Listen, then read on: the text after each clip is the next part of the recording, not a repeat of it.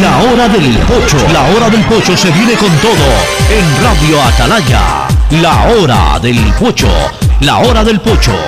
Alfonso el Pocho Car y su equipo traen para ustedes la opinión política, la opinión deportiva, más premios, sorpresas, regalos para sus oyentes. La hora del pocho, aquí en Radio Atalaya, cada día más líderes. Buenos días, este programa es auspiciado por Aceites y Lubricantes Gulf, el aceite de mayor tecnología en el mercado. El BIES te presenta una nueva manera de buscar tu casa o departamento propio a través de Proyecta TV, un espacio donde se conocerán los mejores proyectos inmobiliarios del país, sábados y domingos a las 8 y 30 por TC Mi Canal. Claro, con una promoción especial para este mes de septiembre, si estás al día en tus pagos, te damos el doble de gigas en tu plan móvil para que disfrutes mucho más. Promoción válida hasta fin de septiembre. Universidad Católica Santiago de Guayaquil y su plan de educación a distancia formando siempre líderes. Con la APP Onboard PDP del Banco del Pacífico puedes generar aperturas de cuenta o inversiones. Descárgala en App Store o Google Play. Elige la opción apertura de cuenta o inversiones y sigue los pasos. Banco del Pacífico innovando desde 1972. CNT te trae los mejores paquetes prepago de 1 a 6 dólares. Recibe Facebook, WhatsApp y muchos gigas adicionales para que no pares de navegar. CNT, conectémonos más.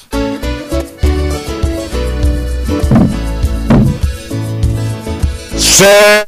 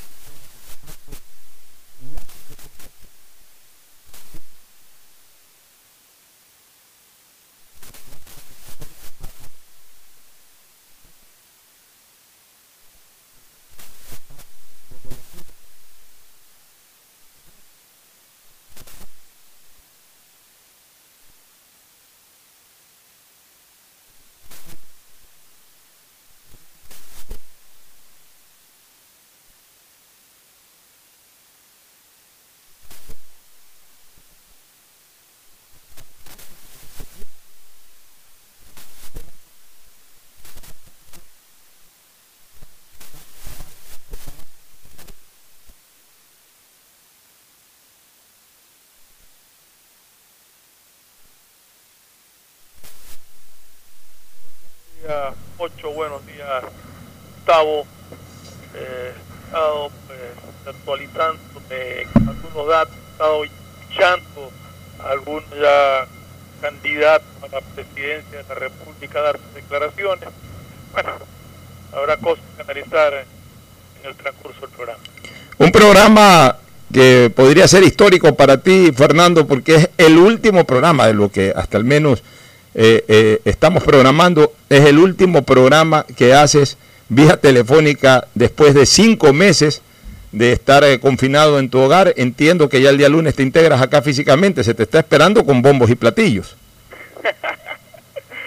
sí, en eso hemos acordado, pero el día lunes estar ya directamente en la cabina para para mantener el contacto con los oyentes como todos los días. ¿Sabes una cosa? Algo que me dijo una persona ayer.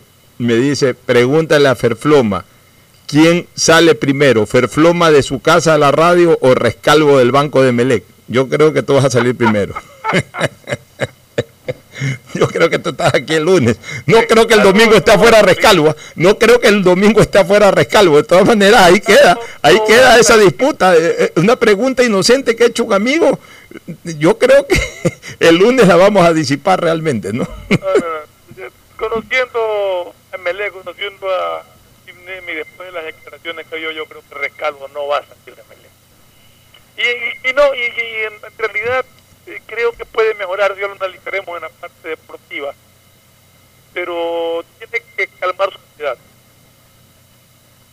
Así es. Bueno, vamos a saludar ahora a Gustavo González Cabal, el cabalmente peligroso, al que también ya lo esperamos en estudios centrales, porque la verdad es que ya, ya necesitamos mejorar un poco más nuestra producción, que fue de emergencia por este tema del COVID, pero ya, ya ha pasado el tiempo suficiente y no es lo mismo estar en vivo, la interactuación en vivo con eh, la telefónica, así que Gustavo también ya te vamos a pedir que, que por ahí, aunque no sea todos los días, pero que si nos caigas por acá dos o tres veces a la semana, pues necesitamos hacer ya en vivo el programa, pero por lo pronto ha preparado un material que ya lo vamos a escuchar, eh, un análisis de las elecciones de 1984. 84. Cuéntanos en detalle qué has preparado, o sea, eh, preliminarmente cuéntanos qué has preparado, Gustavo, para luego ya comenzar a desarrollar el tema. Adelante, Gustavo. Buenos días, Alfonso. Buenos días, distinguido. Bájale, bájale, por favor, Gustavo. Bájale el feedback. Tienes un feedback. Mira, e, esas son uno, esos son uno de los inconvenientes de, de hacer las programaciones por teléfono, ese feedback. Eh, seguramente estás escuchando el programa y, y, sale al aire, pero en todo caso te doy nuevamente paso. Creo que ya está controlado. Adelante, Gustavo. Buenos días, Alfonso. Buenos días, Fernando. Buenos días, distinguidos, distinguidos Radio Escuchan del sistema de emisoras Atalaya. Sí, Alfonso, en el año de 1984 se desarrolló una de las campañas más ideológicas que se recuerdan en la vida democrática y electoral del Ecuador. Perfecto, la vamos a desarrollar. Bueno, y, comencemos con eso. Eh, ¿Qué has preparado, Gustavo? ¿Qué nos puedes recordar el día de hoy? Bueno, eh, vamos a recordar juntos, porque creo que en esa campaña tú y yo estuvimos en veredas distintas. Eh, y vale la pena que cada uno ponga lo que sucedió, lo que sintió en, lo que fue esa contienda cívica. La campaña política de 1984 presentó nueve candidatos, tres más que el proceso inmediato anterior. Y tuvo en segunda vuelta el enfrentamiento de León Febres Cordero Rivadeneira por el Frente de Reconstrucción Nacional en tanto, Rodrigo Borja Ceballos representaba a la izquierda democrática, a la socialdemocracia, como parte del voto de la centroizquierda. En la primera vuelta electoral se eligieron diputados, alcaldes, concejales y consejeros. Eh, las personas que participaron fueron Ángel Duarte eh, por CFP, Jaime su Seminario por el FRA, Jaime Hurtado González por el MPD, René Mollet por el FAI, Manuel Salgado por el Partido Socialista Ecuatoriano y don Francisco Huerta Montalvo por el Partido Demócrata. Ocho de los nueve candidatos representaban agrupaciones de centro a extrema izquierda, dejando en un solo andarivel a León Febres Cordero en lo que se llamaba el Frente de Reconstrucción nacional o la compactación del centro derecha ecuatoriano. La primera vuelta se produjo en enero de 1984, una campaña política muy violenta que duró más de seis meses. Eh, había cuatro millones seiscientos mil electores, un poquito más. este padrón se había incrementado un 80% respecto al anterior que se había utilizado cuatro años atrás. Eh, el binomio de la izquierda democrática ganó las elecciones con el 28.74 de la votación. Lo siguió el binomio del Frente de Reconstrucción Nacional, que era León Febres Cordero y Blasco Peñerrera Padilla, que obtuvo el 27.19%. En tercer puesto quedó Ángel Duarte de CFP que consiguió el 13.52% quedando en tercer lugar. Es decir, aproximadamente casi la mitad de la votación que había obtenido el Frente de Reconstrucción Nacional. El Congreso Nacional se conformó de, de, varias maneras. Hubo, pues, por ejemplo, por la izquierda democrática obtuvo 23 congresistas, tres nacionales y 20 provinciales. El Partido Social Cristiano logró dos diputados nacionales y ocho provinciales, diez diputados en total. CFP y el FRA, siete cada uno. El Partido Demócrata consiguió un diputado nacional y cuatro provinciales. El Partido Liberal obtuvo cuatro provinciales. La Democracia Popular obtuvo un nacional y tres provinciales. Uno de ellos fue Simón Bustamante, que ya para el 10 de agosto de ese año formó parte de la bancada del el bloque de gobierno, dejó la democracia popular. La elección de la segunda vuelta congregó en torno a los votos, en torno a los candidatos finalistas, un voto ideológico, Alfonso. Esa elección fue una elección ideológica con una clara división entre lo que se concebía como izquierda y lo que se concebía como derecha. Pero además, el voto regional tuvo una marcada variación entre el comportamiento de los, de los electores de la costa y de la sierra. Y finalmente se dio el resultado, el voto urbano frente al voto al voto rural. Borja ganó en 15 de las 22 provincias. Pero mucho ojo a este dato. En Pichincha, León Febres Cordero logró el 46.71% de los votos, tan solo menos que 6.58 que le sacaba a Borja. Entre tanto, Febres Cordero logró en Guayas el 68% de los votos, el 55% de los votos en Manabí y Los Ríos, además ganó en Tunguragua y Bolívar, con lo que consiguió una prístina victoria electoral con el 51.54% de los votos válidos contra un 48.46% que alcanzó el binomio de Rodrigo Borja Ceballos. Eh, en esa línea y ya en experiencia personal, yo quería señalar lo siguiente. Yo estaba viviendo en Valle de Caracas y el Partido Radical Demócrata o Partido Demócrata al que yo me pertenecía decidió apoyar a Rodrigo Borja. La actitud triunfalista, canchera y, y la actitud que ya ganamos la elección que tenía la gente de, Borja. Borja, pues además, tuvo, voy a usar nuevamente la palabra, la canchera actitud de irse a vacacionar a una isla del Caribe, a descansar del estrés de la campaña, porque según su visión, todo el resto de la votación que no era de partido del Frente de Reconstrucción Nacional iba a votar por él. Esas son las cosas que la gente se equivoca. Era actitud de la izquierda democrática con, contrastaba tremendamente, Alfonso, con la febril actividad de los seguidores de León Pérez Cordero. Esta, agrupación trabajó de una manera tesonera, disciplinada, con un tremendo deseo de ganar las elecciones. Revirtieron en Manaví la derrota que habían sufrido y nos ganaron las elecciones. Yo creo, Alfonso, que no hay que olvidar esas lecciones que nos da la historia. Aquí, como decía Martín Fierro, no pinta el que tiene ganas, sino el que sabe pintar. Adelante, Alfonso. Así es, mi querido Gustavo. Y yo quiero homologar algunas cosas, algunas cosas eh, que podrían compararse con la elección de ahora. Vamos a hacerlo.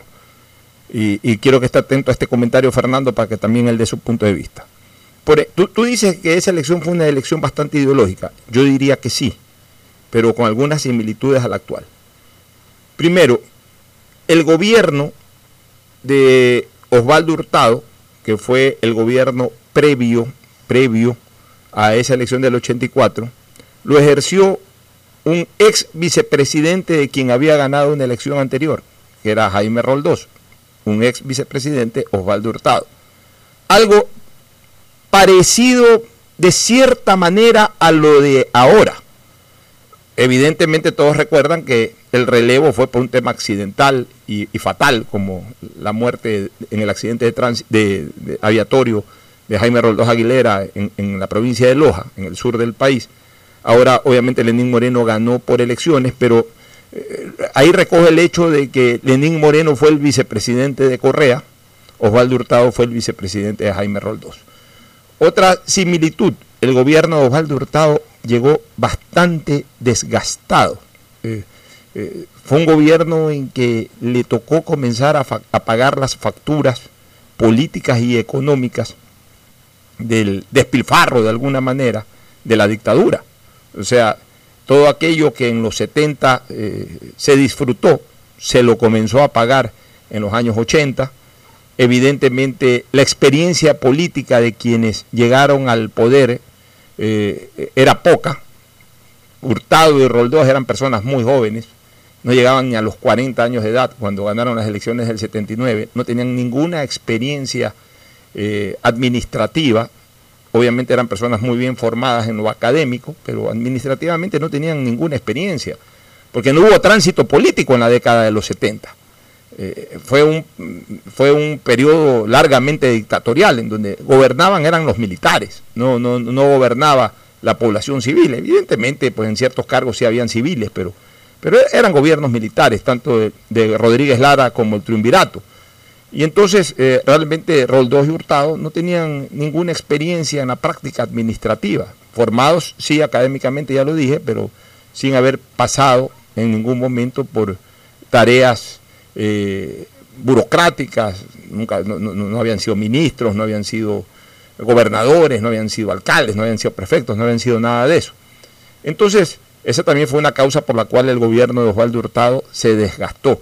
Y además también factores naturales, como de alguna manera lo ocurrido en, estos últimos tiempos, eh, no, no digamos que de la dimensión de la pandemia, esta que ha, vivido Lenín Moreno, ni del terremoto de Manabí, pero hubo un devastador fenómeno del niño, que acabó en ese momento, que amenazó con acabar la siempre endeble economía ecuatoriana. Entonces, todo eso generó de que el gobierno de Osvaldo Hurtado llegue bastante desgastado a la elección de 1984, como va a llegar desgastado totalmente el gobierno de Lenín Moreno. Entonces, ahora sí, vamos a las fichas políticas de aquella época con los fichajes políticos de ahora. Mira, se da algo similar, se da una coalición aparentemente eh, eh, difícil de hacerlo, porque se unen las dos tendencias históricamente antagónicas eh, del país. Se une de alguna manera lo que comenzaba a predominar o lo que se mantenía predominando del ala conservadora del siglo XIX y la primera parte del siglo XX, ya el Partido Conservador prácticamente estaba desapareciendo, pero el Partido Social Cristiano le había tomado la posta, el relevo eh, en ese andarivel, en ese carril. Se une al Partido Liberal.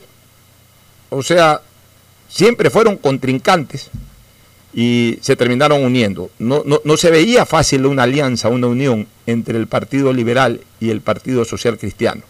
Y al final se dio esa alianza a la cual se unieron otras más débiles, pero con grandes personajes como los expresidentes Arosemenas, los dos, Carlos Julio y Otto, con sus distintos movimientos, pero se arma el Frente de Reconstrucción Nacional a partir de dos organizaciones líderes y fuertes, como eran en esa época, y todavía sigue siendo el Partido Social Cristiano, y en esa época sí el Partido Liberal, que hace tiempo dejó de existir. Me recuerda de todas maneras a lo que está ocurriendo ahora con el Partido Social Cristiano mismo y con el movimiento Creo. Y en torno a una candidatura como la de Guillermo Lazo, que sí guarda ciertos perfiles que me recuerdan a León Febres Cordero. Por ejemplo, el origen de ambos, un origen absolutamente empresarial, exitosamente empresarial, pero también después dedicados totalmente, cerrando la puerta de la actividad empresarial para abrir la puerta a tiempo completo de la actividad política. Esa fue una característica de Febres Cordero que de todos los empresarios que se incorporaron a la política ecuatoriana, solamente lo he visto en todo este tiempo en Guillermo Lazo, porque otros empresarios importantes no dejaron nunca su actividad empresarial. Hablo concretamente Álvaro, Álvaro Novoa, un gran empresario, pero que ni siquiera es que mezcla su actividad empresarial con su parte política o con su actividad política. Son siempre tres años y medio de actividad empresarial y medio año de actividad política. Álvaro siempre aparece cerca de las elecciones. En cambio, así fue antes e incluso desde la época en que era protagonista pasando a las segundas vueltas, era siempre igual. En cambio, en este caso, Lazo un día dijo, no voy más como eh, ejecutivo del banco, del Banco de Guayaquil, banco al cual sirve, eh, o al cual sirvió, mejor dicho, y es uno de sus principales accionistas, y se dedicó 100% a la política. Lo mismo que hizo Febres Cordero cuando dijo, no voy más en mi labor empresarial, Grupo Novoa, Ecuasal, derivo y delego todo en familiares, amigos, socios, etcétera, y yo me dedico 100% a la política. Y cuando Febres Cordero llegó a esa etapa protagónica o esa coalición del 84, ya había tenido un tránsito no tan largo, ininterrumpidamente, pero sí muy intenso, que fue entre el año 78 y el año 84, es decir, seis años intensos. Antes había sido asambleísta constituyente, etcétera, pero ahí sí todavía compartía acciones de carácter político con empresariales, porque además su participación en la asamblea constituyente del 67 fue una participación funcional, es decir, en representación de cámaras de la producción. Así antes se estructuraban las asambleas de esa época. Este, pero ya cuando Férez Cordero dijo, no voy más en el sector empresarial y me dedico 100% a la política, había hecho un tránsito intenso de seis años antes de llegar a esa elección del 84. Lazo lleva haciendo un tránsito intenso y también hay que reconocerlo, exitoso. Ha sido dos veces candidato a la presidencia, quedando en segundo lugar las dos veces. Para ser exitoso no solamente se necesita ganar, el hecho de ir avanzando de a poco eh, son pasos exitosos. Entonces, eh, lleva ocho años en esto, desde el año 2012 hasta la presente. O sea, también ahí encuentro una similitud y por supuesto ya el pensamiento ideológico de defensa de la economía social de mercado, de la libertad de empresa, de la libertad de competencia, etcétera, que pregonó Febres Cordero durante toda su vida, también lo pregona de alguna manera Lazo. Entonces ahí encontramos una similitud con 1984. ¿Qué otra similitud encontramos con 1984? Que no hubo una división de tendencia, porque el CFP no era de la tendencia eh, de centro hacia la derecha, más bien el CFP iba del centro hacia la izquierda, o sea, podría haber estado ideológicamente más próximo a, la izquierda democrática, por ejemplo, pero no, este, eh, pero no a, la tendencia que se estaba o que se había formado del Partido Social Cristiano con el Partido Liberal. Y de ahí lo que hubo fueron un un par, o yo diría un candidato de la misma tendencia de Febres Cordero, pero electoralmente minúsculo, o por lo menos así resultó en las urnas, que fue Jaime Aspiazu Seminario, que hoy podría ser el Isidro Romero de esta competencia. O sea que al final de cuentas sí, eh, más o menos pelea esos votantes, pero sin contar con la estructura en esa época Jaime Aspiazu Seminario, como ahora no la cuenta Isidro Romero, eh, no terminó siendo una amenaza para restarle votos a Febres Cordero. Y, y, asimismo, el gobierno, que ya mencioné, llegaba muy debilitado a las elecciones del 84 como ahora, como ahora, tuvo de candidato a Pancho Huerta, con quien tú estabas y has estado siempre. Pancho Huerta finalmente no salió por la etiqueta del gobierno, pero era de alguna manera, olía a gobierno por haber sido ministro de salud durante el gobierno del eh, eh, presidente Hurtado. Y, de alguna u otra manera, eh, Pancho Huerta no tuvo los votos, no tuvo ese porcentaje importante que lo hubiese convertido en protagonista de esa elección, como quizás lo hubiese tenido cinco años antes cuando estaba en su mejor momento político. Como ahora están los candidatos cercanos al gobierno, como ahora puede ser la candidatura de eh, Fernando Velasco, el cantante, el ministro de Cultura, eh, no recuerdo bien su nombre, Velasco, Fernando, creo que Fernando ah. Velasco, eh, ¿cuál es el nombre de él? Juan Fernando. Juan Fernando, Velasco. O como pudiera ser la misma señora Jimena Peña. Yo más lo ubicaría a lo que fue Pancho Huerta en esa época, más lo ubicaría a lo que hoy es Juan Fernando Velasco realmente, porque eh, Velasco sí es, una, sí es un personaje del Ecuador por, por el mundo artístico, no corre exactamente por el partido de gobierno, sino por un partido cercano al gobierno, como hoy es Ruptura, aunque le han cambiado el nombre a Construye. En esa época Pancho Huerta salió también del gobierno porque había sido ministro de Salud, ya lo dije, pero con un partido distinto al partido de gobierno, pero que estaba vinculado al gobierno como fue el Partido Demócrata. Y, y más bien la única diferencia, la única diferencia que hay con el 84 es que el 84 la centro izquierda sí consolidó una tendencia y ahora no tiene consolidada esa tendencia. Y ahora más bien es una izquierda dividida eh, eh, eh, en dos. Una izquierda dividida en dos.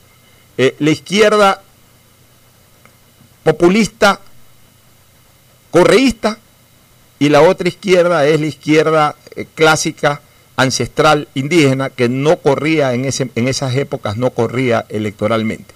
Pero no hay un núcleo de centro izquierda sólido, que es generalmente el que siempre ha protagonizado en la vida política ecuatoriana. En esta ocasión eh, eh, no aparece ese núcleo de centro izquierda sólido. Y entonces la pregunta es a dónde se va a ir, a dónde se va a dispersar ese núcleo de centro izquierda, Fernando. Sobre, sobre ese punto. en el año 4 no había una izquierda populista, sino más ideológica. Que podría haber sido el CFP. Sí, pero el CFP ya había perdido fuerte. Estamos hablando básicamente de aquellos que ocuparon alrededor de, la izquierda democrática, que era una, una izquierda ideológica y no era populista. Entonces, ahora la izquierda es populista. Es una izquierda populista eh, eh, como tú dices, la otra izquierda radical indígena que, que, tiene un número determinado de votos que puede captar algo más por el descontento general que hay de la población. Oh, hay que tener cuidado con eso. Pero yo también pienso que más allá del excelente y extraordinario trabajo que hicieron las bases del León Pérez Cordero, un debate político que terminó de liquidar las aspiraciones del Uruguay. En ese debate realmente Pedro Cordero, eh, digamos, un término, lo destrozó a, Rodrigo Borja. Y yo creo que eso también decidió muchísimo la votación en, ese año.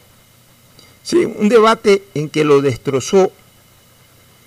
Eh, sí lo destrozó, pero lo destrozó, por, lo destrozó por dos, por dos ante la imagen popular, ¿no? Ya, por dos estrategias, por dos estrategias. Yo diría que la primera estrategia, dos estrategias que, hay que saberlas analizar y que siempre van a estar vigentes y que pueden servir para estos debates, para esta próxima elección, especialmente para el debate de segunda vuelta, porque el debate de primera vuelta va a ser una mamarrachada, 14, 15, 13, no importa los que sean ahí, van a hablar 10 minutos cada uno, pues no va a haber más tiempo para, para, ellos, eso no va a servir. Eh, el, debate de segunda vuelta obviamente sí, eh, si es que eh, hay segunda vuelta, obviamente, que es lo más probable. Los que lleguen a la segunda vuelta, pues ahí sí van a tener ese debate y ese debate puede ser gravitante. Ahora es obligación, antes era voluntad. Ah, desde esta elección es obligación y tendrán que ir. ¿Qué fue lo que consiguió Febres Cordero? Febres Cordero mantuvo dos cosas que fueron gravitantes en ese debate. Primero, su identidad de personalidad y segundo, su identidad conceptual. O sea, Febres Cordero, que ya para esa época era percibido por la gente como una persona agresiva, una persona decidida, una persona tajante, una persona arrogante incluso, digamos, usemos este término hasta prepotente, eh, que en esa época de, nuestra vida republicana, de nuestro país, en esa época eh, gustaba mucho, quizás ha cambiado mucho con, con las nuevas generaciones, ese tipo de actitudes.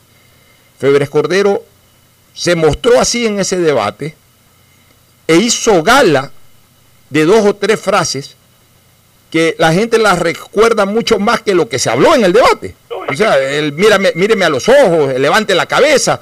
Y, encima, eh, la manera como le decía León y la manera como de alguna u otra manera, sorprendido por la circunstancia, le obedecía a Borja. Entonces, eh, eh, lo muchachó, lo cachorreó. Entonces, y no, ¿Por qué? Porque el estilo de Borja era distinto. Pero, pero, Febres Cordero, pero recuérdate una cosa, este Fernando y Gustavo, Febres Cordero no es que fue un, tipo que fue a abraviar al debate, o sea, lo dijo en momentos en que se presentaron las circunstancias, pero Febres Cordero ahí viene lo otro, eh, dejó muy expuesto, muy expuesta su identidad conceptual, o sea, fue un recalcitrante defensor de estos principios que ya mencioné hace algún tiempo atrás, principios económicos como la economía social de mercado, la libertad de empresa, la libertad de competencia, el estímulo al, sector productivo. De hecho, eh, eh, durante muchos años últimos, eh, hay gente que, ha sacado fragmentos de, de esas partes en que se expresaba conceptualmente Febres Cordero y las contraponía como que el debate era ya no con Borja, sino con Correa. Ponían la cara de Correa escuchando y a, Febres Cordero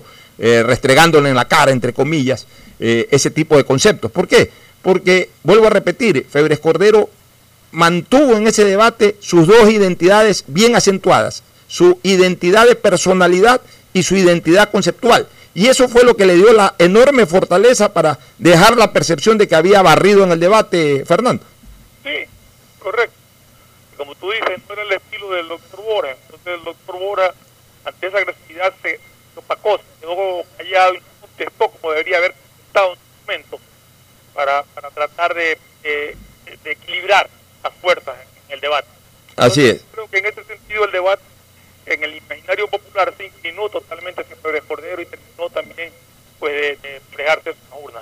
Así es. Bueno, este, un- una conclusión tuya, Gustavo, tú que has preparado este tema muy interesante, por cierto, y, y- y que nos ha permitido de alguna u otra manera comparar o tratar de analogar eh, lo que fue esto, que fue una verdadera lucha ideológica, quizás la elección más ideológica se haya dado, porque ahí sí pesó mucho el concepto ideológico. Eh, de ahí en adelante comenzaron a pesar otros conceptos. Eh, de- dejó de ser primordial eh, la lucha por el poder a partir de ideologías.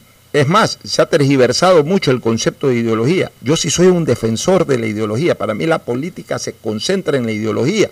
Porque para mí la ideología es el conjunto de ideas que te que orientan un potencial gobierno, o sea, eh, tu manera de actuar y tu manera de gobernar. Un- Uno gobierna en base a un conjunto de ideas. Ese conjunto de ideas se llama eh, ideología. Yo no comparto, yo no comparto, muy respetuosamente por cierto, pero yo no comparto con las personas que dicen que eh, ya no existen ideologías y que la única ideología es la ideología del bienestar. Sí, todos buscan el bienestar, yo no creo que nadie busque el malestar, pero como ya lo he dicho anteriormente, el bienestar se busca a través de un camino y en ese camino debe de ir recorriendo un vehículo para llegar a ese punto culminante que es el bienestar y en ese vehículo ahí van el conjunto de ideas y esa es, esa es la ideología, el conjunto de ideas. La ideología es el vehículo que transporta ese conjunto de ideas para llegar al bienestar. Ideas de- de- en materia económica, ideas en materia de conciencia, de- de principios éticos, de principios eh, fundamentales, de derechos humanos, ideas de, de- de- todo tipo de cosas que generalmente somos las que discutimos a lo largo y ancho de un régimen. Estamos en desacuerdo en materia económica, que tanto impuestos, tantas cosas. Bueno, ese es un, ese es un eh, e- esas son decisiones que se basan en una política económica. La política económica, a su vez, se basa en el conjunto de ideas en temas económicos que tiene un gobierno, que tiene el líder de un gobierno. Eh, que nos quejamos del tema de aborto, del tema de, de, de acciones a las que se conocen pues como, como eh, fundamentalistas o de objeción de conciencia. Bueno, eh, para tomar esas decisiones también tenemos un conjunto de ideas. Ese conjunto de ideas son las que en el momento en que se está en el poder se las desarrolla o no se las desarrolla. Entonces, por eso es importante la ideología. La ideología no puede ser jamás descartada en la vida política, al contrario, la ideología debe de ser el pilar fundamental de la carrera política, Gustavo. Totalmente de acuerdo, Alfonso. En esa línea, lo que pasó en el debate y, que muy bien ustedes han, analizado, tuvimos a, un León Férez Cordero con un dominio escénico de fondo y forma, absoluto. Eh, golpeó no solamente con el mírame a los ojos, sino en varias ocasiones, cuando, por ejemplo, Borja le dijo, usted pídale eso a sus peones o algo por el estilo. Recuerdo que Férez Cordero le dijo, doctor Borja, el término peón no se ocupa en la agricultura de la costa desde hace muchos lustros atrás. Ahora se llaman trabajadores agrícolas. Usted no sabe lo que habla. Y así lo fue minando, lo fue minando y poniendo pues muy nervioso a tal punto que Borja, que era un gran legislador para el debate, era un orador que no me gustaba su estilo, pero tenía su fuerza para dar discursos y, a- aparecer con los que un hombre de verbo recalcitrantemente complicado y fuerte como Blasco Peñarera lo calificó cuando le dijo con esas manos de cangrejo en retirada. No, entonces la cosa era bien complicada. Era bien complicada porque ideológicamente estaban las dos fuerzas del país ahí puestas, los herederos del Partido Liberal Radical y los herederos del conservacionismo, eh, hechos por otras raíces, llámese Partido Social Cristiano, llámese Partido Radical Demócrata. Y para el Partido Radical Demócrata colaborar con el gobierno de Hurtado, que era un gobierno famélico de apoyo popular, que era un gobierno que había enfrentado pues muchísimos problemas, fue básicamente un grave problema electoral. Eh, yo, por, yo particularmente no estuve de acuerdo con esa colaboración. Y claro, nosotros teníamos tres diputados que no habían sido electos por el Partido Radical Demócrata, era Heinz Melder Freire, Marco Proaño Maya y un diputado más de cuyo nombre se me ha perdido en la mente. Y en un Consejo Nacional del partido se resolvió con el voto dirimente de Pancho Huerta ir a la colaboración porque había que sostener este gobierno que se caía. Yo particularmente sabía el precio que íbamos a pagar y yo le dije que no lancemos candidato a la presidencia. Yo no veía ninguna opción electoral.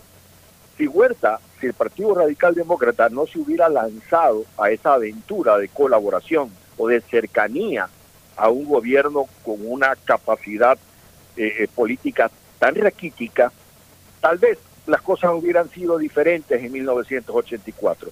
Pero esos son los quizás, tal vez y ojalá que son muy complicados para poderlos explicar, mi querido Alfonso. Nos vamos a la pausa comercial y retornamos de inmediato con más aquí en la hora del pocho. Ya volvemos. El siguiente es un espacio publicitario apto para todo público. Detrás de cada profesional hay una gran historia. Aprende, experimenta y crea la tuya. Estudia a distancia en la Universidad Católica Santiago de Guayaquil. Contamos con las carreras de marketing, administración de empresa, emprendimiento e innovación social, turismo, contabilidad y auditoría, trabajo social y derecho. Sistema de educación a distancia de la Universidad Católica Santiago de Guayaquil formando líderes siempre. ¿Qué más, mis brosters? Somos Giga y Minuto. Habla bien, eso manes de CNT saben. Pero de ley. Y con sus paquetes prepago de 1 a 6 dólares, recibes 2 gigas en redes sociales. Y muchos megas adicionales para navegar. Sí cachaste, ¿no? Pero more than you. CNT, conectémonos más. Más información en www.cnt.com.es. El BIES presenta una nueva manera de buscar tu casa o departamento propio cómodamente donde estés. Proyectate TV, un espacio donde se conocerán los mejores proyectos inmobiliarios del país, con información detallada para tomar la decisión de tener tu casa propia. Precalifica para el préstamo hipotecario a través de la web de Proyectate y otras facilidades que tienes como afiliado en el BIES. Proyectate a cumplir tu sueño de tener casa propia con el BIES. Proyectate TV, sábados y domingos a las 8 y 30 de la mañana por TC Mi Canal. Es normal que otros te quieran vender carne y hueso. Ok, ese es un negocio. Pero, ¿qué pasaría si pudieras elegir solo carne? El negocio sería para ti. Hispana te da justo lo que necesitas para tu carro. Puedes elegir cobertura en daños solo para ti, para ellos o full cobertura para todos. Eligiendo lo justo con esta póliza electrónica, ahorras tiempo y más dinero. Seguro justo de Hispana. Un precio especial para ti. El BIES presenta una nueva manera de buscar tu casa o departamento propio cómodamente donde estés. Proyectate TV, un espacio donde se conocerán los mejores proyectos inmobiliarios del país, con información detallada para tomar la decisión de tener tu casa propia. Precalifica para el préstamo hipotecario a través de la web de Proyectate y otras facilidades que tienes como afiliado en el BIES. Proyectate a cumplir tu sueño de tener casa propia con el BIES. Proyectate TV, sábados y domingos a las 8 y 30 de la mañana por TC Mi Canal. Algo cambió y se siente. De a poco nos vamos reactivando, a pasos cortos pero seguros, sintiendo que podemos volver a una nueva realidad para recibirte con la misma calidez de siempre. El Aeropuerto Internacional José Joaquín de Olmedo abre nuevamente las puertas de Guayaquil, reiniciando las operaciones de los vuelos comerciales con 30% de sus frecuencias habituales y cumpliendo un estricto protocolo de bioseguridad aprobado por el COE Nacional, Autoridad Aeroportuaria, en coordinación con la Alcaldía. Te recuerdan que a Guayaquil la levantamos juntos.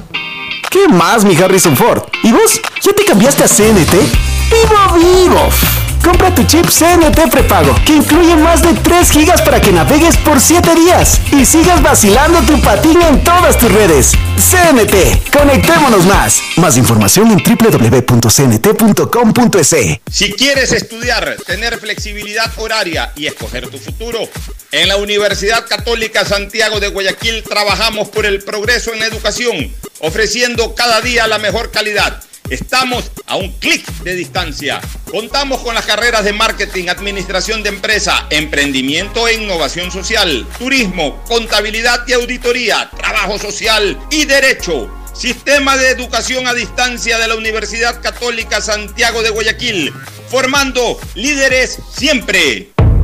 Llegó el momento de volver a abrir las puertas a la ilusión, de prender las luces a un futuro mejor, de empezar de nuevo. Presentamos Crédito Reactiva de Ecuador, un crédito con fondos del gobierno nacional para micro, pequeños y medianos empresarios al 5% de interés. Recíbelo ahora y empieza a pagar en 6 meses hasta 36 meses plazo. Llegó el momento de reactivar la producción y proteger el empleo. Juntos saldremos adelante. Banco del Pacífico. A Ecuador, lo reactivamos todos. El gobierno de todos. Hay sonidos es mejor nunca tener que escuchar.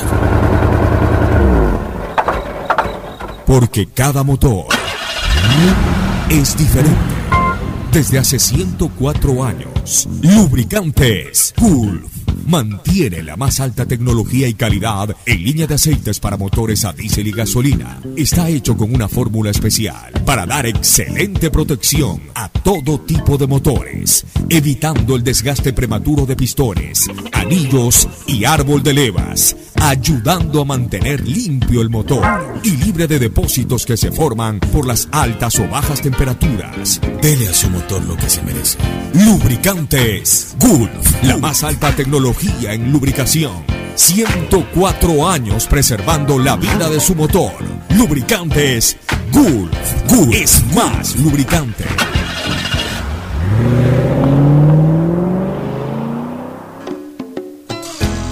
Fin del espacio publicitario. Usted está escuchando un programa de opinión, categoría O, apto para todo público.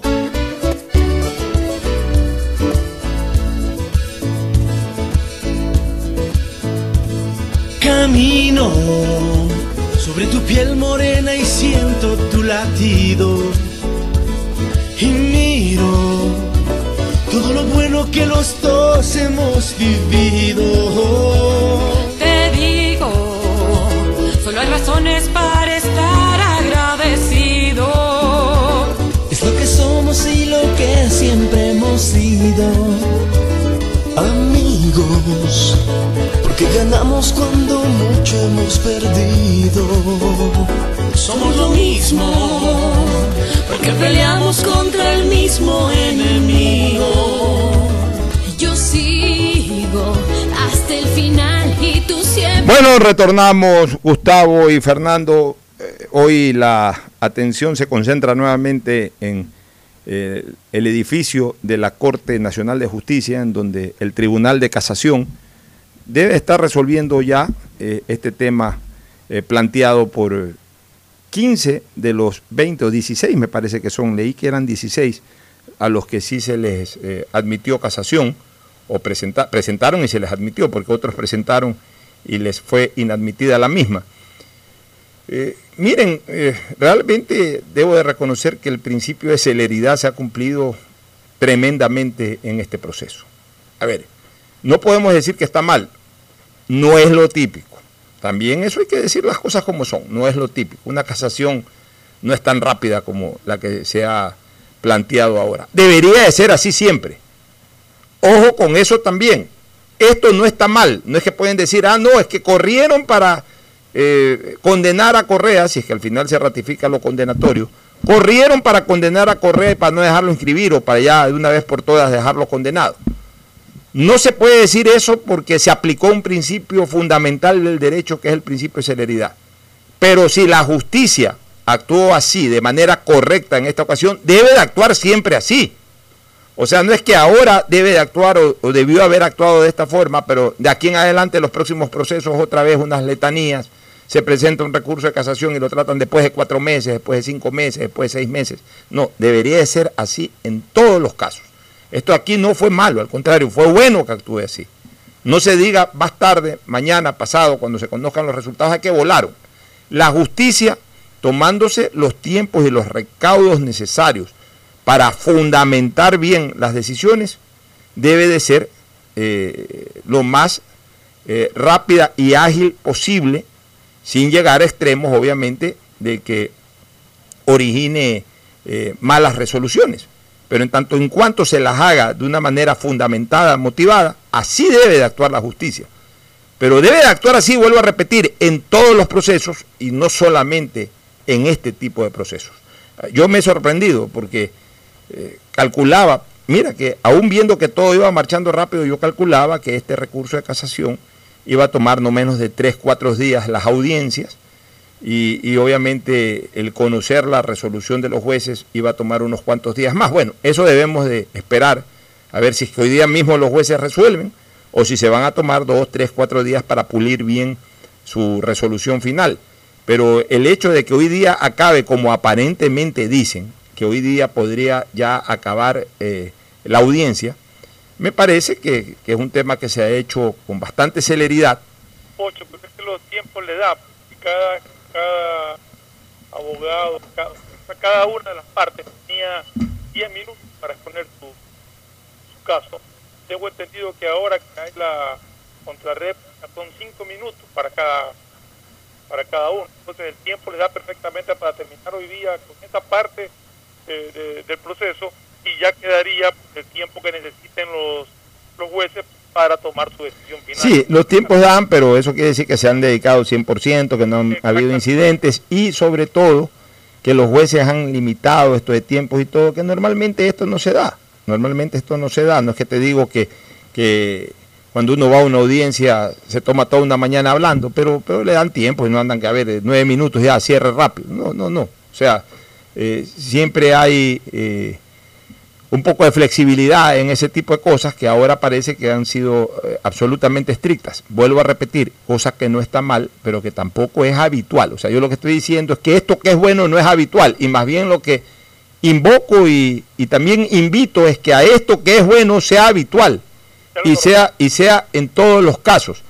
Eh, hay una cosa que no me cuadra mucho en, lo dicho por la fiscal Diana Salazar. Ella ha señalado que, que ninguno de los acusados negó el delito de cohecho. Bueno, es que esta no es una fase para negar o para aceptar el delito, sino simplemente para observar eh, las decisiones o las acciones eh, judiciales que se dieron por parte de los jueces. Como siempre les he dicho, ya esta, este, este, recurso, y por eso su calidad de extraordinario, no evalúa, no observa el comportamiento del sentenciado, sino que observa más bien, eh, revisa el procedimiento de los jueces durante todo el proceso.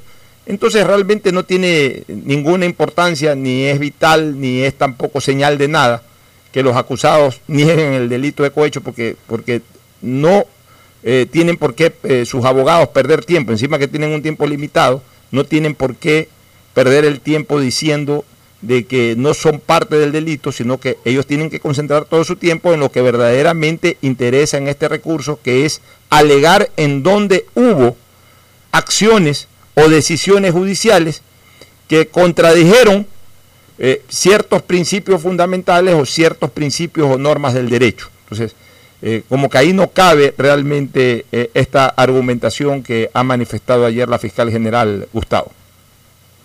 Sí, Alfonso, estamos asistiendo a muy pocas horas a la terminación del tema del juicio llamado Arroz Verde, aunque la fiscalía le haya puesto otro nombre. En ese sentido hay que resaltar la investigación periodística de Fernando Villavicencio y Cristian Zurita y hay que tener muy clara que una investigación periodística independiente y veraz puede ser muy importante para la democracia, porque va a coadyuvar a mantener la moral pública en condiciones aceptables. En esa línea hay algunas investigaciones periodísticas que tiene más tarde, diría yo, porque la verdad es que no se le puede pedir a la Fiscalía que haga todo al mismo tiempo. pero habrá otras investigaciones periodísticas que tienen que ser tomadas en cuenta con igual eh, eh, con, con igual detalle.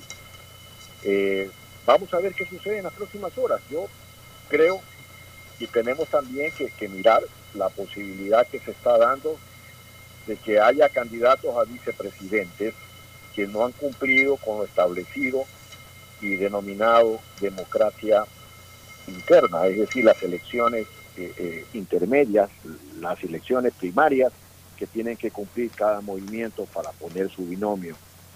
Está sonando con mayor resonancia a cada instante que el binomio de Yacu Pérez tendría ese problema.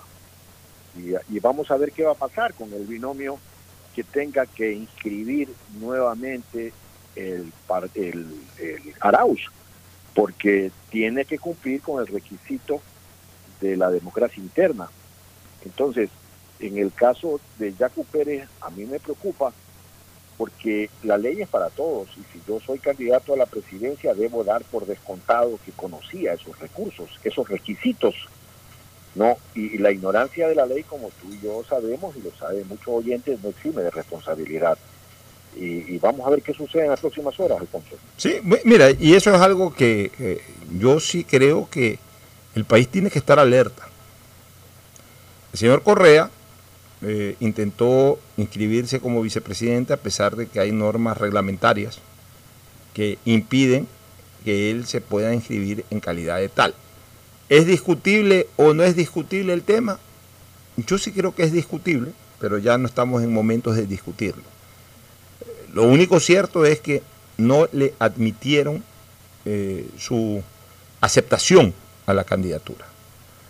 No le admitieron su aceptación a la candidatura, como él tampoco durante su época permitió que se le acepte la inscripción, o la aceptación de la candidatura de Abdalá Bucarán Ortiz. O sea, de alguna u otra manera le regresó como boomerang este tema. Pero hoy día estaba escuchando yo al candidato a la presidencia de la República por eh, el correísmo, el señor Andrés Arauz, y yo los veo a ellos bastante caprichosos en este tema, de que no van a, a dar a conocer eh, una opción que sustituya al señor eh, Rafael Correa, sino ya en el periodo de inscripción. Y cuidado, se van a encontrar con una, con una sorpresa desagradable para ellos y que, y que no vayan después a meterle la culpa al sistema o vayan a decir de que se los deja fuera de la competencia porque se quiso evitar de que ganen las elecciones ni nada por el estilo. Ya para la inscripción de las candidaturas tienen que ir los candidatos que fueron nominados y, que aceptaron de la manera como se estableció de acuerdo a la ley y al reglamento su aceptación. Solamente ellos pueden inscribirse. El señor Rafael Correa fue nominado en primarias de la manera como se le haya hecho, pero fue nominado. Perfecto. Cumplió una de las dos partes para quedar habilitado para ser inscrito. La segunda parte no la cumplió. No la cumplió no porque no quiso, sino porque no pudo, porque no se la aceptaron. Pues, No la cumplió.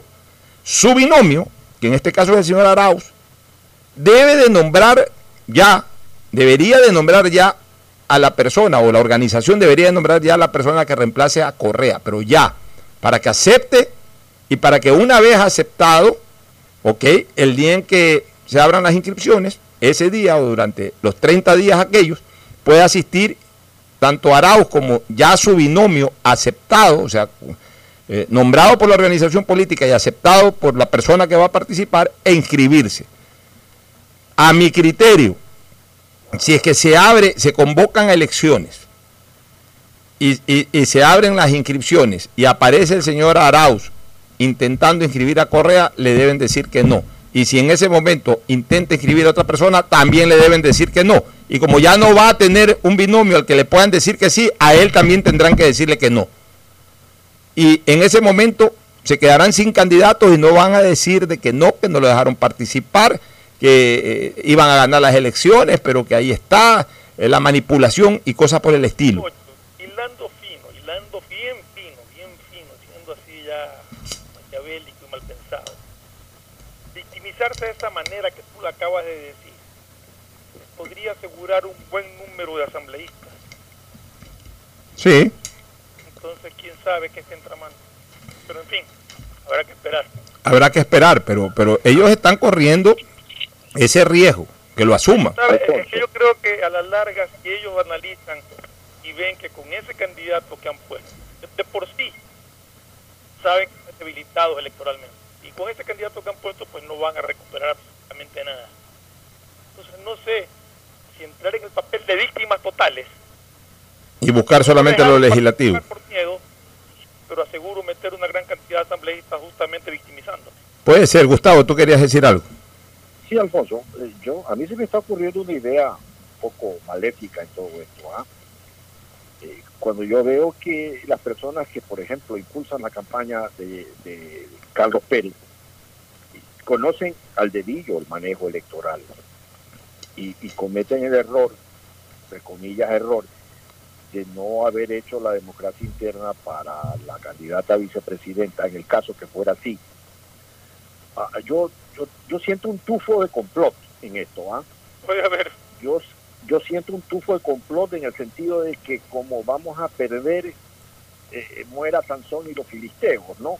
Vamos derrumbando las columnas del templo y apostemos al caos y a una, a una, esta tesis, esta hipótesis que estoy planteando, yo sé que puede sonar una, como que estuviera alucinando, pero no encuentro razón lógica para que personas que saben del quehacer político y electoral cometan esa serie de errores. No puede el señor Arauz, eh, eh, por más que él lo considere así, violar las reglas electorales que son para todos. ¿Qué es lo que se pretende jugar con la democracia ecuatoriana, Alfonso y Fernando? Una cosa, Gustavo, eh, al comienzo fue un lapsus tuyo o, o- o- o estás hablando de otro tema. Al comienzo mencionaste gente alrededor de Carlos Pérez. Carlos Pérez, como se llama el señor. No, pero es que me, me parece que estás hablando de Arauz. O hablaste de Carlos Pérez primero y luego de Arauz. Eso quisiera que me aclares. Sí, ha- hablé de los dos al mismo tiempo, Ah, porque aparentemente Carlos Pérez tiene ese problema con su candidata a vicepresidenta. Es decir, no, no ha existido democracia interna y, y- y para elegirla. O sea, él la eligió sin, sin que sea nominada. Entonces entra, entra en un problema serio. También entra en un problema serio porque tienen que ser nominados. Otra cosa es que siendo nominado ocurra algo similar a lo de Correa, le digan en ese momento no puede porque no está aquí presente, nombren otro. Pero si no lo han nominado, tampoco Carlos Pérez podría inscribir a su candidata. Acuérdate que la nominada renunció a su, a su nominación, no la aceptó. Eso lo llevó a la pura búsqueda. Ah, entonces yo creo que ahí sí podría. Y de hecho, a ver, si ya el CNE le aceptó la le, permitió la aceptación, ya está habilitada. Claro, si, ya le si el CNE, como entiendo, ya le permitió la aceptación, quiere decir de que ya reconoció de que está bien nominada, por eso le acepta la, la, la- la- le, le permite la aceptación, para no redundar, le permite la aceptación, y ya de ahí, pues cuando sea inscrita, simplemente habrá que revisar sobre las inhabilidades propias determinadas en la Constitución y en la ley, que normalmente sí, las, sí las pasan. ayer el vicepresidente Pita del, del Tribunal Electoral fue muy enfático en este tema. Recordó a los binomios la necesidad que tienen que cumplir los reglamentos y la ley electoral. Y fue muy enfático y me, y me extrañó lo enfático que fue, ¿no? Porque uno da por descontado, tú has hecho política, Alfonso, activa, mucho más que yo, eh, eh, porque tú has, tú has tenido los laureles de los votos y eso es muy importante eh, en un momento de la vida de un hombre, ¿no? Los laureles de los votos. Solo el que ha pedido un voto sabe lo que cuesta un voto, Alfonso. Bueno, así es. Este, Gustavo y Fernando, pa- para terminar el análisis político de hoy, mira, aquí hay un tema que es interesantísimo a propósito de esto de, de la sentencia que podría ratificarse. Tú mencionabas a Fernando Villavicencio, que sin lugar a dudas fue un pilar fundamental para todas estas investigaciones. Aquí hay un tema que va a ser muy interesante desde el punto de vista electoral, que dentro del estudio que yo constantemente hago de los procesos electorales y del comportamiento electoral de la gente, a mí me va a servir mucho. Vamos a conocer realmente cuál es, eh, cuál es la actitud del votante sobre personas que denuncian, que generalmente fustigan casos de corrupción. En teoría, en el pasado, recordábamos a Febres Cordero, Febres Cordero eh, fortaleció mucho su imagen política a través de la denuncia, a través del juicio político. Ese tipo de cosas gustaron mucho a inicio de los 80. Y mira lo que terminó siendo Febres Cordero, presidente de la República y líder nacional. Yo quisiera saber cuál es en este momento el comportamiento de la gente en razón de eso. Y ahí vamos a ver si verdaderamente a la gente le, le interesa los temas de corrupción, de que se combatan los temas de corrupción, o si simplemente la gente está preocupada de otras cosas, de que no hayan tantas peleas, no hayan tantas discusiones, sino que más bien hayan obras o ideas eh, positivas en cuanto a construcción de cosas, a políticas de Estado, etcétera. O sea, vamos a ver en esta elección. Y el parámetro va a ser Fernando, el parámetro para mí va a ser Fernando Villavicencio. Si Fernando Villavicencio, que entiendo se ha inscrito para una candidatura a la Asamblea Nacional, saca un alto porcentaje de votos que le permite entrar cómodamente a la Asamblea, incluso hasta llevando a alguien más, o si no, por lo menos él solo asegura su curul, aunque no corra por una organización política eh, eh, tan ampliamente estructurada como es el partido de Montúfar, o sea, concertación, quedará en evidencia de que a la gente sí le interesa eh, este tipo de cosas, de personas que denuncien, etcétera. Pero si Fernando Villavicencio no saca una cantidad de votos importantes, entonces de alguna u otra manera quedará ahí afincado lo que yo digo, de que el denunciólogo con sus denuncias también de alguna u otra manera se entierra políticamente, porque como que la gente la escucha, pero que no la valora desde el punto de vista electoral, Fernando. Yo creo que en estas elecciones se podría dar algo muy, muy particular. Eh, creo que la gente está preocupada por el empleo, la gente está preocupada por su seguridad, por ese tipo de cosas, por, reactivar la economía. Y en ese sentido el voto de la gente va a decidir hacia la presidencia de la República. Yo sí creo que en el caso de los asambleístas, donde se, van- donde se dictan leyes, pero donde también tienen que ser eh, este, fiscalizadores de, de- de todo lo que sucede en el país, podría entrar con fuerza esta gente como Fernando Villavicencio que se ha dedicado a combatir la corrupción y a hacer denuncias. Puede ser que se presente ese fenómeno. Por eso lo vamos a medir justamente en este proceso electoral. Bueno, nos vamos al segmento deportivo luego de la siguiente recomendación comercial. Auspician este programa. Aceites y lubricantes Gulf, el aceite de mayor tecnología en el mercado. Acaricia el motor de tu vehículo para que funcione como un verdadero Fórmula 1 con aceites y lubricantes Gulf. El BIES te presenta una nueva manera de buscar tu casa o departamento propio cómodamente en el lugar donde estés. A través de Proyecta TV, un espacio donde se conocerán los mejores proyectos inmobiliarios del país con información detallada para tomar la decisión de tener tu casa propia. Puedes precalificarte para el préstamo hipotecario a través de la web de Proyectate. Este programa se emitirá todos los sábados y domingos a las 8 y 30 por TC, mi canal. Proyectate TV, la nueva fórmula para conseguir y lograr el sueño de tu vida. ¿Quieres estudiar, tener flexibilidad horaria y escoger tu futuro?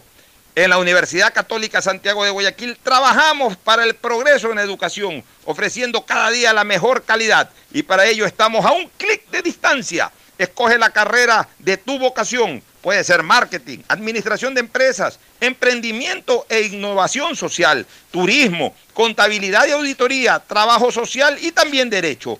Consulta en nuestra página web mayor información y esquemas de admisión. Universidad Católica Santiago de Guayaquil, formando siempre líderes. CNT te trae los mejores paquetes prepago de 1 a 6 dólares. Recibe Facebook, WhatsApp y muchos gigas adicionales para que no pares de navegar. CNT, conectémonos más. Necesitas abrir una cuenta de ahorros, pero no tienes tiempo para hacerlo. Con la APP Onboard Banco del Pacífico puedes abrir una cuenta de ahorros sin moverte del lugar en donde estés, en pocos minutos desde tu celular. Hazlo ahora mismo y verás lo rápido y seguro que es. Descárgala en App Store o Google Play. Banco del Pacífico, innovando desde 1972. Queremos agradecerte por no tener valores pendientes, por eso solo en Claro te damos el doble de gigas en tu plan móvil para que disfrutes mucho más. Promoción válida hasta el 30 de septiembre. Por ti, más conectados. Estamos en la hora del pocho. En la hora del pocho presentamos Deportes, Deportes.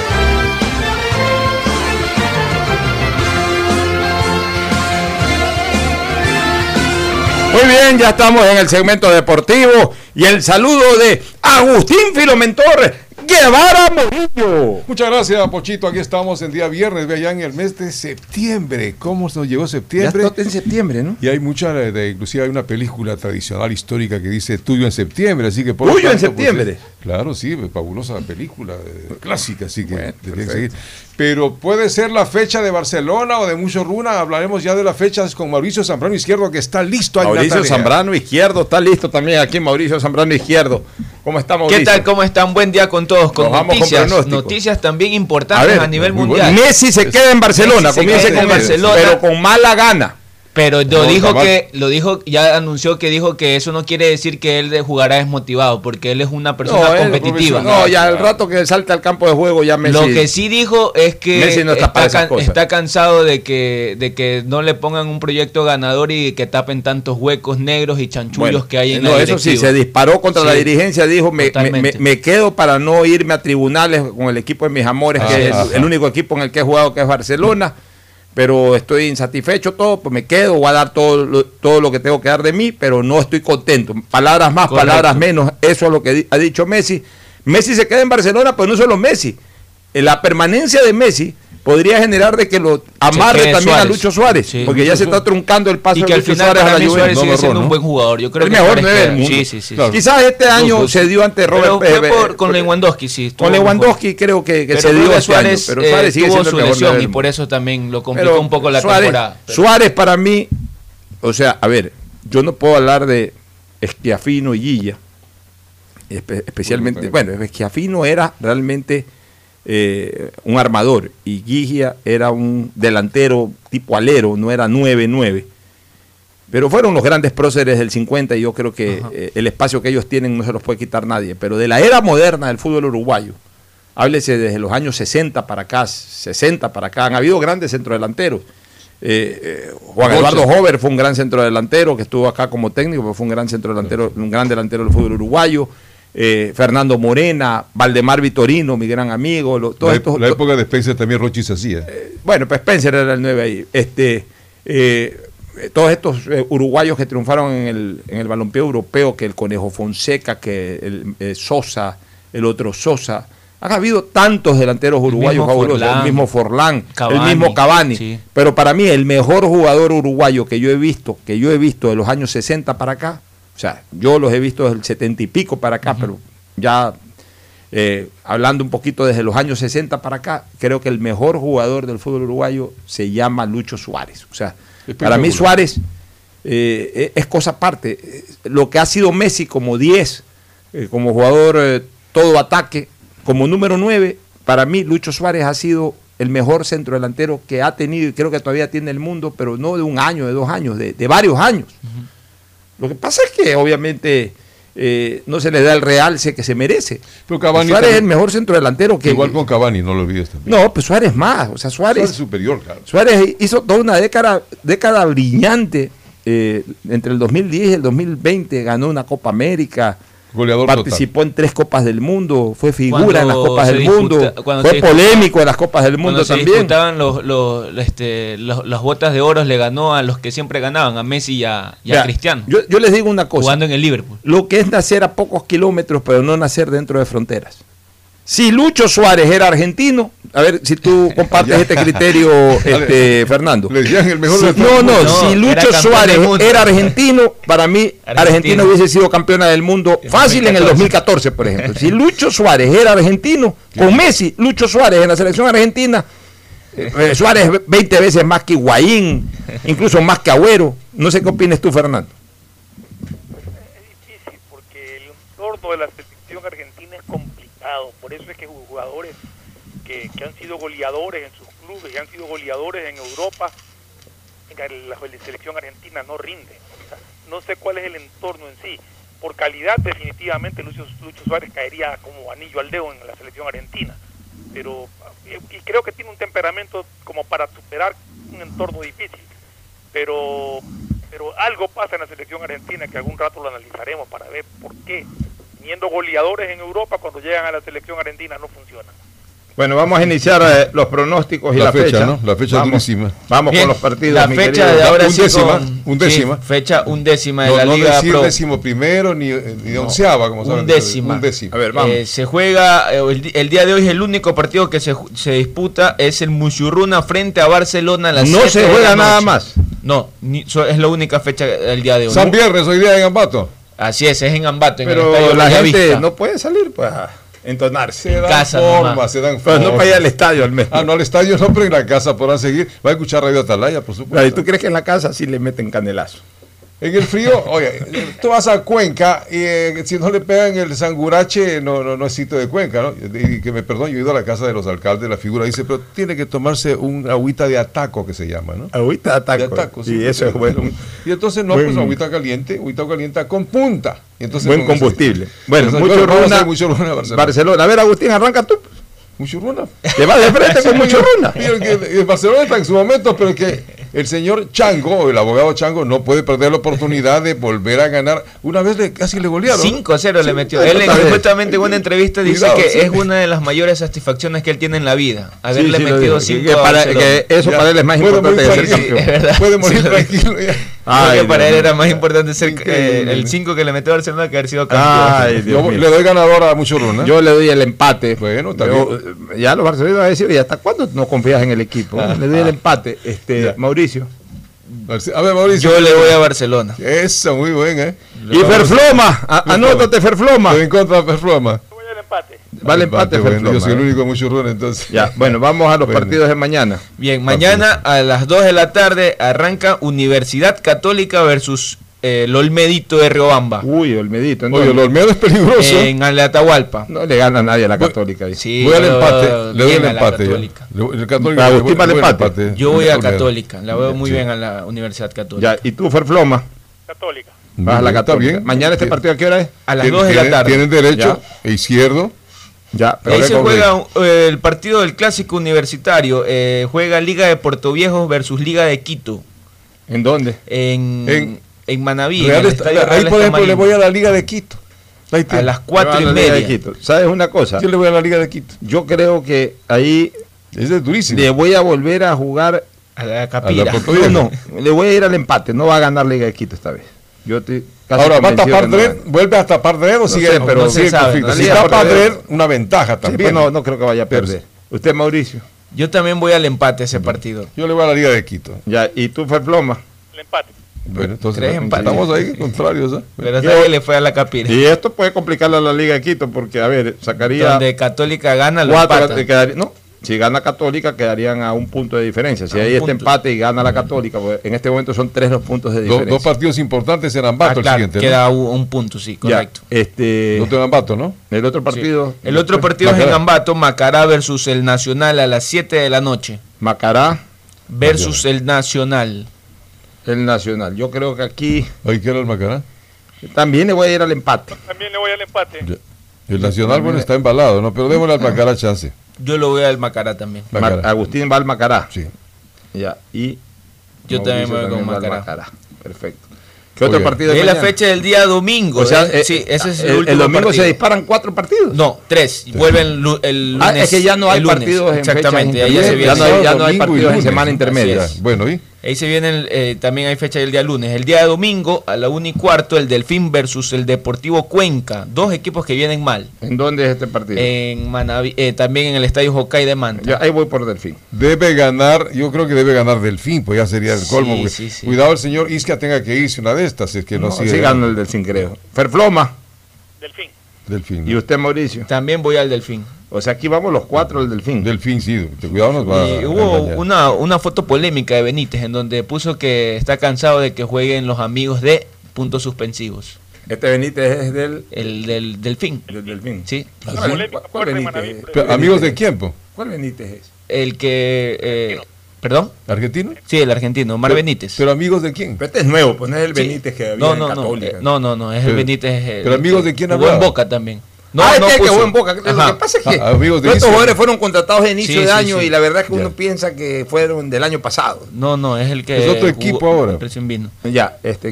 Y ¿Qué ahí el siguiente partido. Aucas. Aucas Guayaquil City. Oye, este Guayaquil City. Aucas Guayaquil City. Guayaquil Yo voy al Aucas porque el Aucas no creo que voy a perder, pero Guayaquil City es impredecible. Porque, ¿sabes Ya le he dado dos, dos votos de confianza al City después de la victoria con Barcelona y Ya. se me ha caído en los dos. El Aucas le va a ganar al City. ¿Sabes que le voy a dar un tercer voto de confianza, De confianza y último al City? Le voy a dar el empate. igual que yo, Pocho. ah. empate. Ah, También te vas al empate. También, sí, Ya estamos te No, el. Aucas. El Aucas Oye, tampoco es que lo veo. el Aucas de Chillogallo. Yo le voy al Sí, Aucas. yo voy al Aucas. Yo le voy al ¿Vas al Aucas. Al Aucas, Sí, sí. al Aucas. Debe ganar. el Aucas Aucas. contra Barcelona le faltaron cinco jugadores. El equipo titulares. de Gonzalo Pozo, ¿te acuerdas de Gonzalo Pozo? Claro, lo conocimos, solo Pozo Ripalda, extraordinario. Y, y- y- y el equipo también de nuestro gran amigo Cecita Pardo.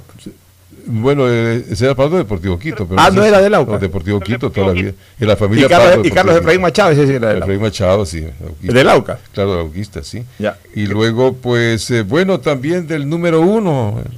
También es el De. Lenín Moreno. Sí, sí. El Pato Díaz, Gala- el, el Pato Díaz Guevara de, qué? liga, ¿Del de la Nacional liga, o de, de la liga. ¿No es del Nacional? No, el de la liga. Él estudia en la Universidad de, Central, entonces es hincha de la liga. Bueno, ¿qué otro partido hay? Bueno, entonces, Deportivo Cuenca, Macará. Ahí viene Emelec Independiente del Valle. Cierra la fecha del Emelec domingo. Independiente del El Lindo Melec es partido. independiente. Un partido. ¿Sabes una cosa? Vamos a ver a yo, Emelec. pi- yo pienso que esta Yo vez yo voy a Melec, de una vez lo digo.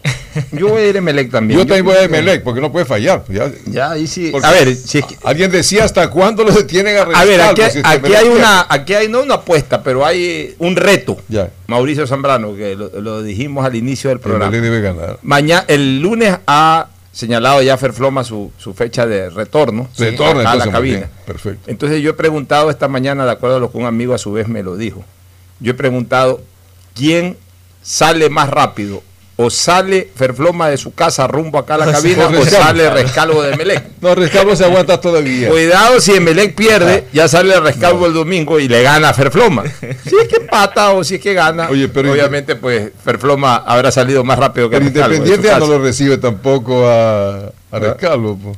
Ya no, pues, Mire. cuidado, Independiente puede ser la tumba de Rescalvo. Yo sería- te traje, yo te sería- voto. Sería terrible, claro. eso, Melec en algún momento tiene que, que levantar. tiene- Debe levantar. Ya, en, en el campo no puede perder, puede hacer el gol. Ya, a- a Agustín Guevara, ¿con quién va? Emelec también. po. ¿Y usted, Mauricio? Estoy revisando y mire, un- Anoto. para dar este una estadística, el Independiente es el único equipo que ha ganado todos sus cotejos de visitante. Sí. Todos los partidos de visitante los ha O sea, ganado usted va por Independiente. Independiente. ¿Qué quiere hacer? Diga nomás, no tenga miedo. No, no es por miedo. Lo que pasa es que sí tengo algo de que Melec tiene que reaccionar ya en algún momento. No, o sea, ya, no te- ya es Oiga, hora de que. Le falta solo que la Melec cola de reaccionar. Alguien decía, cuidado el descenso para Emelec. este No, año. no hay Pero lo que pasa es que Melec es lo único que, que lo- con lo mejor que tiene, a la vez no mm, parece que no tuviera nada. Yo voy al empate ese partido. va el empate calceta. Ya, empate Ya, con- ¿Y el lunes quién juega? Técnico. Técnico Lunes. Sí, Técnico en el Bellavista. sí, O sea que los tres equipos ambateños juegan de locales esta fecha. correcto. Sábado, domingo y lunes. Viernes, sábado, Viernes, domingo. no. Viernes, sábado y lunes. Ahí dice nunca. Viernes, viernes. sábado, domingo. No, No, no, domingo viernes no, no. hoy. Nunca Sí. va a llegar la mala El suerte. sábado dicen, juega. Macará y el, Y el lunes, juega técnico. Voy al Correcto. técnico yo. ¿Contra quién juega técnico? Lorenzo. Contra el Orense. Yo, yo creo que ahí gana el técnico. nuevo. Aunque, técnico. aunque siempre dicen que técnico nuevo saca buenos resultados. ¿Sabes qué? No, no, no, no. Ya va a poner. Y, Patricio Lara, eh, Me lanzo a Lorense. Oye, pero. Por- solamente solamente por ese contrario. concepto de que técnico nuevo gana. Técnico que debuta gana, sí, así es. pero en cambio el técnico está en buena Bueno, racha. yo me lanzo a Lorense, después vamos a hablar el día, el día martes hablamos de este partido. Listo. Tú, Ferfloma, Yo voy al técnico. eh, Agustín Técnico también. Es el mejor equipo del técnico. Mauricio. Yo también voy al técnico. ahí yo rompo filas, ¿no? Me voy con Lorense solamente por este axioma de que técnico que debuta gana. Nos vamos a una pausa y retornamos con más. El siguiente es un espacio publicitario apto para todo público. Detrás de cada profesional hay una gran historia.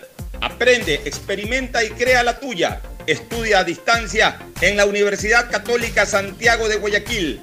Contamos con las carreras de marketing, administración de empresa, emprendimiento e innovación social, turismo, contabilidad y auditoría, trabajo social y derecho. Sistema de Educación a Distancia de la Universidad Católica Santiago de Guayaquil formando líderes siempre. ¿Qué más, mis brosters? Somos Giga y Minuto. Habla bien, esos manes de CNT saben. Pero de Leif. Y con sus paquetes prepago de 1 a 6 dólares, recibes 2 gigas en redes sociales. Y muchos megas adicionales para navegar. Sí cachaste, ¿no? Pero more than you. CNT, conectémonos más. Más información en www.cnt.com.es. El BIES presenta una nueva manera de buscar tu casa o departamento propio cómodamente donde estés. Proyectate TV, un espacio donde se conocerán los mejores proyectos inmobiliarios del país, con información detallada para tomar la decisión de tener tu casa propia. Precalifica para el préstamo hipotecario a través de la web de Proyectate y otras facilidades que tienes como afiliado en el BIES. Proyectate a cumplir tu sueño de tener casa propia con el BIES. Proyectate TV, sábados y domingos a las 8 y 30 de la mañana por TC Mi Canal. Es normal que otros te quieran vender carne y hueso. Ok, ese es un negocio. Pero, ¿qué pasaría si pudieras elegir solo carne? El negocio sería para ti. Hispana te da justo lo que necesitas para tu carro. Puedes elegir cobertura en daños solo para ti, para ellos o full cobertura para todos. Eligiendo lo justo con esta póliza electrónica, ahorras tiempo y más dinero. Seguro justo de Hispana. Un precio especial para ti. Si quieres navegar más, los paquetes prepago Claro de 1 a 6 dólares te dan el doble de gigas para duplicar tu diversión. Porque en Claro sí puedes disfrutar del doble de videos, posteos y memes a más velocidad. Y además te damos gigas gratis para hablar o videollamar sin parar por WhatsApp y Facebook Messenger desde donde tú estés. Activa ahora tus paquetes prepago en tu punto Claro favorito a nivel nacional por ti más conectados. Más información y condiciones en claro.com.es.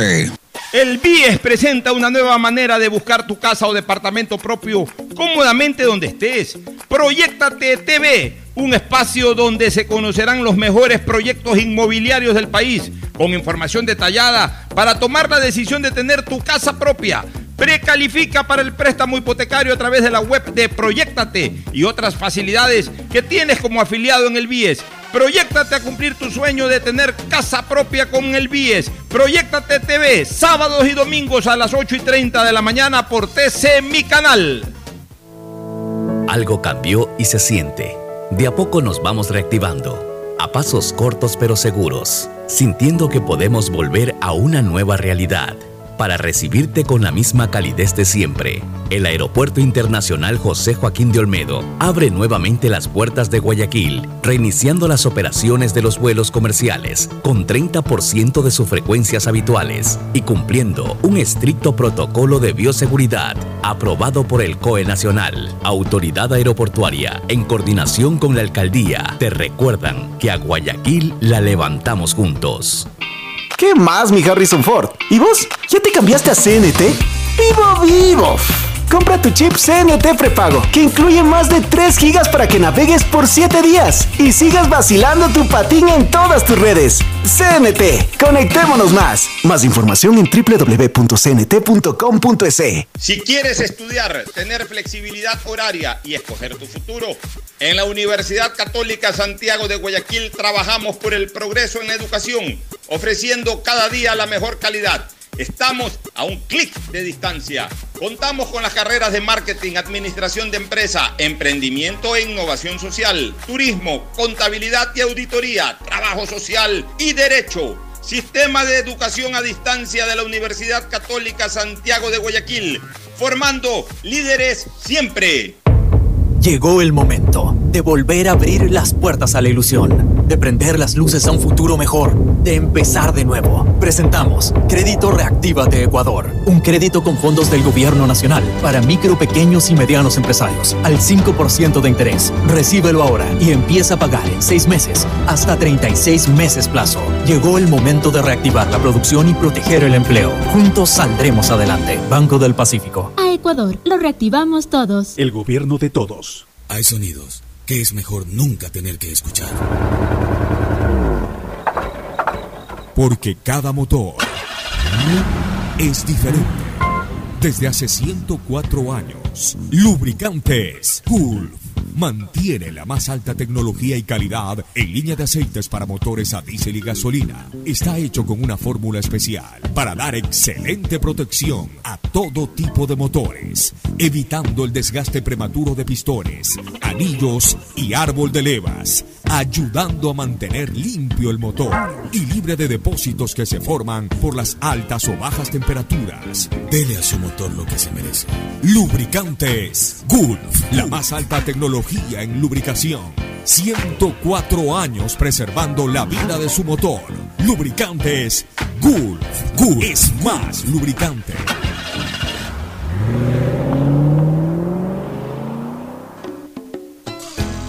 Fin espacio publicitario.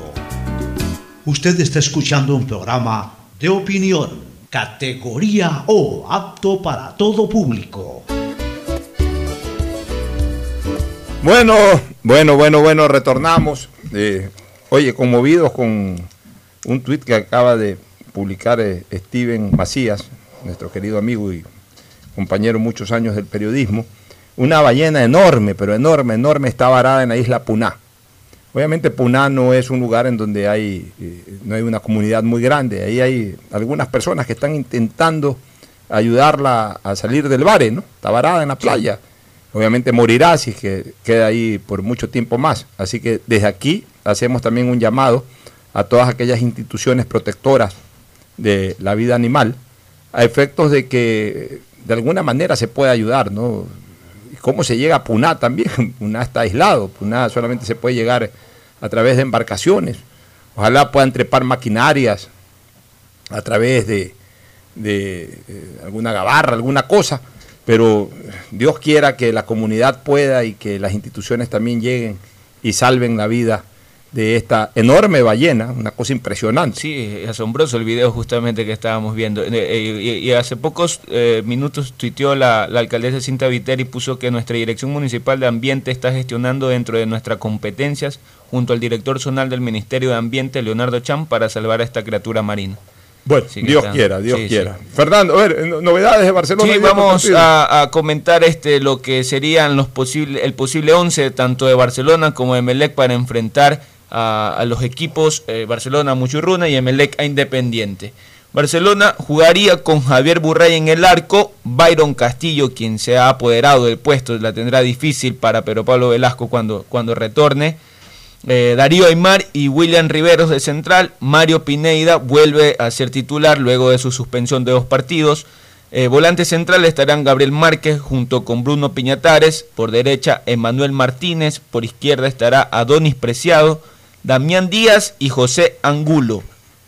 Ese sería el posible 11 de Barcelona para enfrentar el día de hoy a Muchurruna. Es un partido vital para Barcelona. Barcelona sí no puede ceder nada en este momento. Tiene que ganar todos sus partidos. Yo creo que si se queda Barcelona ya si Barcelona hoy día empata o pierde, yo creo que también dejaría a un lado la posibilidad de ganar la etapa. O sea, a diferencia de Melec, que para mí ya tiró la etapa, Barcelona todavía está en pelea y, hoy necesita una victoria. Necesita una victoria. Ahí no es que un empate es bueno. Yo le he puesto en el pronóstico porque pienso que es lo más probable, pero deseo fervorosamente que Barcelona gane, porque solamente una victoria lo mantiene en ruta. Sí.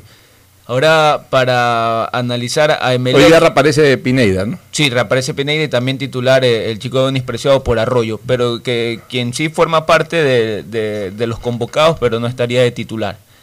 Estaría en Emelec, ojo que hay unas variantes en Emelec y que ya hay, que empezar a exigir también, estaría Alexis Zapata de titular el día de el día domingo, y ya formaría parte de la lista de convocados. Estaría con Pedro Ortiz en el arco, Romario Caicedo, Joel Quintero, quien sí se recuperó, Leandro Vega, Jackson Rodríguez por izquierda. De volantes estarán Sebastián Rodríguez, José Francisco Ceballos, Brian Carabalí, Joao Rojas, Alexis Zapata y Roberto Latú Cordóñez. Ya vamos a comentar cómo arma Melec, eh, lo hará brevemente Fernando Flores, pero antes una última recomendación comercial. Auspician este programa. Aceites y lubricantes Gulf, el aceite de mayor tecnología en el mercado. Acaricia el motor de tu vehículo para que funcione como un verdadero Fórmula 1 con aceites y lubricantes Gulf. El BIES te presenta una nueva manera de buscar tu casa o departamento propio cómodamente en el lugar donde estés. A través de Proyectate TV, un espacio donde se conocerán los mejores proyectos inmobiliarios del país con información detallada para tomar la decisión de tener tu casa propia. Puedes precalificarte para el préstamo hipotecario a través de la web de Proyectate. Este programa se emitirá todos los sábados y domingos a las 8 y 30 por TC Mi Canal. Proyectate TV, la nueva fórmula para conseguir y lograr el sueño de tu vida. ¿Quieres estudiar, tener flexibilidad horaria y escoger tu futuro? En la Universidad Católica Santiago de Guayaquil trabajamos para el progreso en educación, ofreciendo cada día la mejor calidad y para ello estamos a un clic de distancia. Escoge la carrera de tu vocación. Puede ser marketing, administración de empresas, emprendimiento e innovación social, turismo, contabilidad y auditoría, trabajo social y también derecho.